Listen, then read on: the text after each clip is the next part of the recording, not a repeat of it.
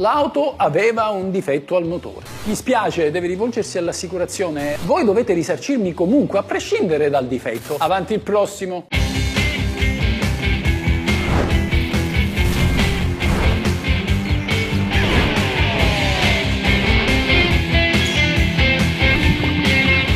Questa è la legge. Ciao ragazzi, oggi vi voglio sottoporre un caso giudiziario molto interessante che ho letto qualche giorno fa. Vi parlerò di un automobilista che ha visto la propria auto prendere fuoco, ma nonostante il nostro amico non abbia mai concluso la polizza furto incendio, pretende ugualmente il risarcimento. E allora, siete tutti pronti per questo nuovo caso giudiziario? Pronti per divertirci insieme? 3, 2, 1, guardatelo, stacchetto.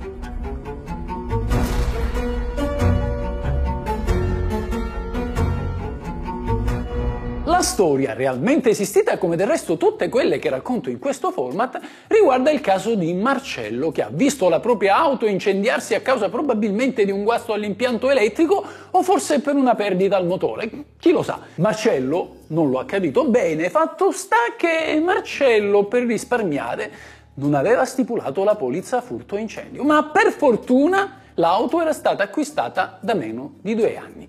Così Marcello si rivolge a chi gliel'ha venduta per chiedere il risarcimento. Guardi, l'auto avrà avuto un difetto di funzionamento che... Quale difetto? Che non lo so, non sono un tecnico, forse all'impianto elettrico, ma si è incendiata e siccome io non sono pratico di queste cose, perché si rivolge a noi? Non aveva la polizza furto incendio? No, non ce l'avevo, ma comunque non è questo il punto. L'auto aveva meno di due anni, era ancora in garanzia, quindi siete voi a dovermi risarcire piuttosto che l'assicurazione. Mi spiace, deve rivolgersi all'assicurazione, avanti il prossimo. No, forse non mi sono spiegato. L'auto aveva un difetto al motore. Ha detto che era un problema all'impianto elettrico, due secondi fa. Sì, all'impianto elettrico, al motore, oh, non lo so, io non sono un tecnico, le dicevo, ma so solo che dovete pagarmi. Le ripeto, per questi rischi copre l'assicurazione, non noi. Se non sa dirmi di quale difetto si trattava, non possiamo aiutarla. No, eh, forse non conoscete la legge. Voi dovete risarcirmi comunque, a prescindere dal difetto. Non sono io a doverlo documentare. E come no? E se non è lei chi? No, guardi, io insisto. Avanti il prossimo. Allora amici, se voi foste il giudice, a chi dareste ragione?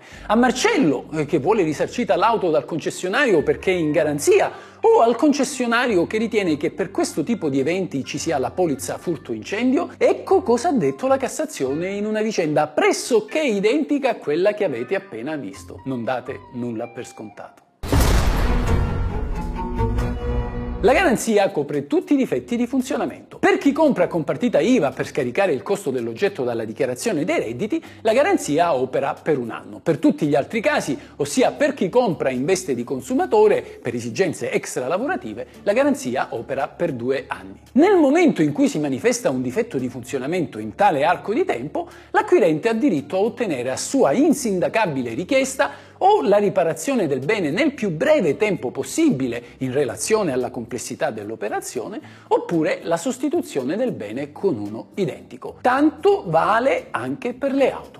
Chi si accorge che il veicolo ricevuto dalla casa madre presenta dei difetti non deve per forza accontentarsi di quello che gli è stato consegnato, può anche chiederne un altro sempre che il difetto sia essenziale, ad esempio un problema al motore. Se la riparazione o la sostituzione sono impossibili o antieconomiche per il produttore, l'acquirente può chiedere, anche in questo caso a sua insindacabile scelta, o la risoluzione del contratto, ossia il rimborso di tutti i soldi spesi dietro restituzione dell'oggetto, oppure uno sconto proporzionato al valore residuo dell'oggetto. Ma come fa l'acquirente a dimostrare che il difetto di funzionamento dipende dalla fabbricazione? Potrebbe il venditore respingere la richiesta di garanzia sostenendo che il vizio dipenda da un utilizzo non corretto dell'oggetto fatto dal consumatore? Il codice del consumo dice che nei primi 12 mesi dalla consegna dell'oggetto Dinanzi alla segnalazione di un difetto di funzionamento fatta dall'acquirente, spetta al venditore dimostrare che questo difetto è conseguenza dell'uso non conforme fattone dall'acquirente. Se quindi il venditore non è in grado di fornire tale prova, dovrà attivare immediatamente la garanzia. Invece negli ultimi 12 mesi dalla consegna fino quindi alla scadenza della garanzia che come vi ho detto è di due anni, spetta all'acquirente dimostrare che il vizio era preesistente all'acquisto, ossia che è dipeso da un difetto di fabbrica e non da un uso scorretto fatto da lui stesso del bene. E veniamo ora alla nostra vicenda. Domanda.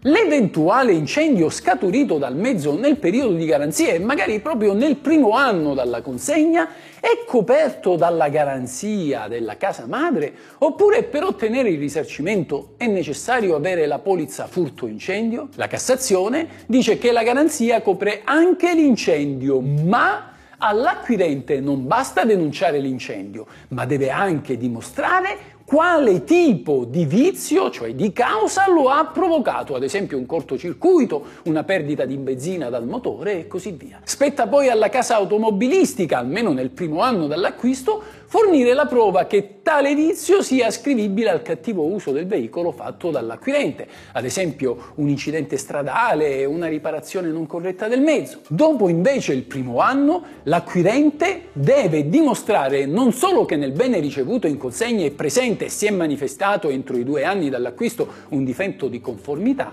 ma anche che esso sussisteva sin dal momento in cui lo ha ricevuto in consegna. Il consumatore è dunque tenuto a dimostrare uno specifico vizio da cui era affetta l'autovettura sin dal momento in cui era stata consegnata. Se quindi l'acquirente si limita a denunciare l'incendio senza dire da cosa è dipeso, non può ottenere il risarcimento. Quindi nel nostro caso ha ragione il venditore secondo cui seppure c'è la garanzia e questa copre l'incendio, è onere dell'acquirente dimostrare da quale tipo di vizio è derivato l'incendio. Se così non fosse del resto, la casa automobilistica risponderebbe anche dell'incendio doloso provocato da terzi, cosa di cui invece non deve rispondere lei, ma l'assicurazione. Marcello dunque non ha diritto al risarcimento. Questa è la legge.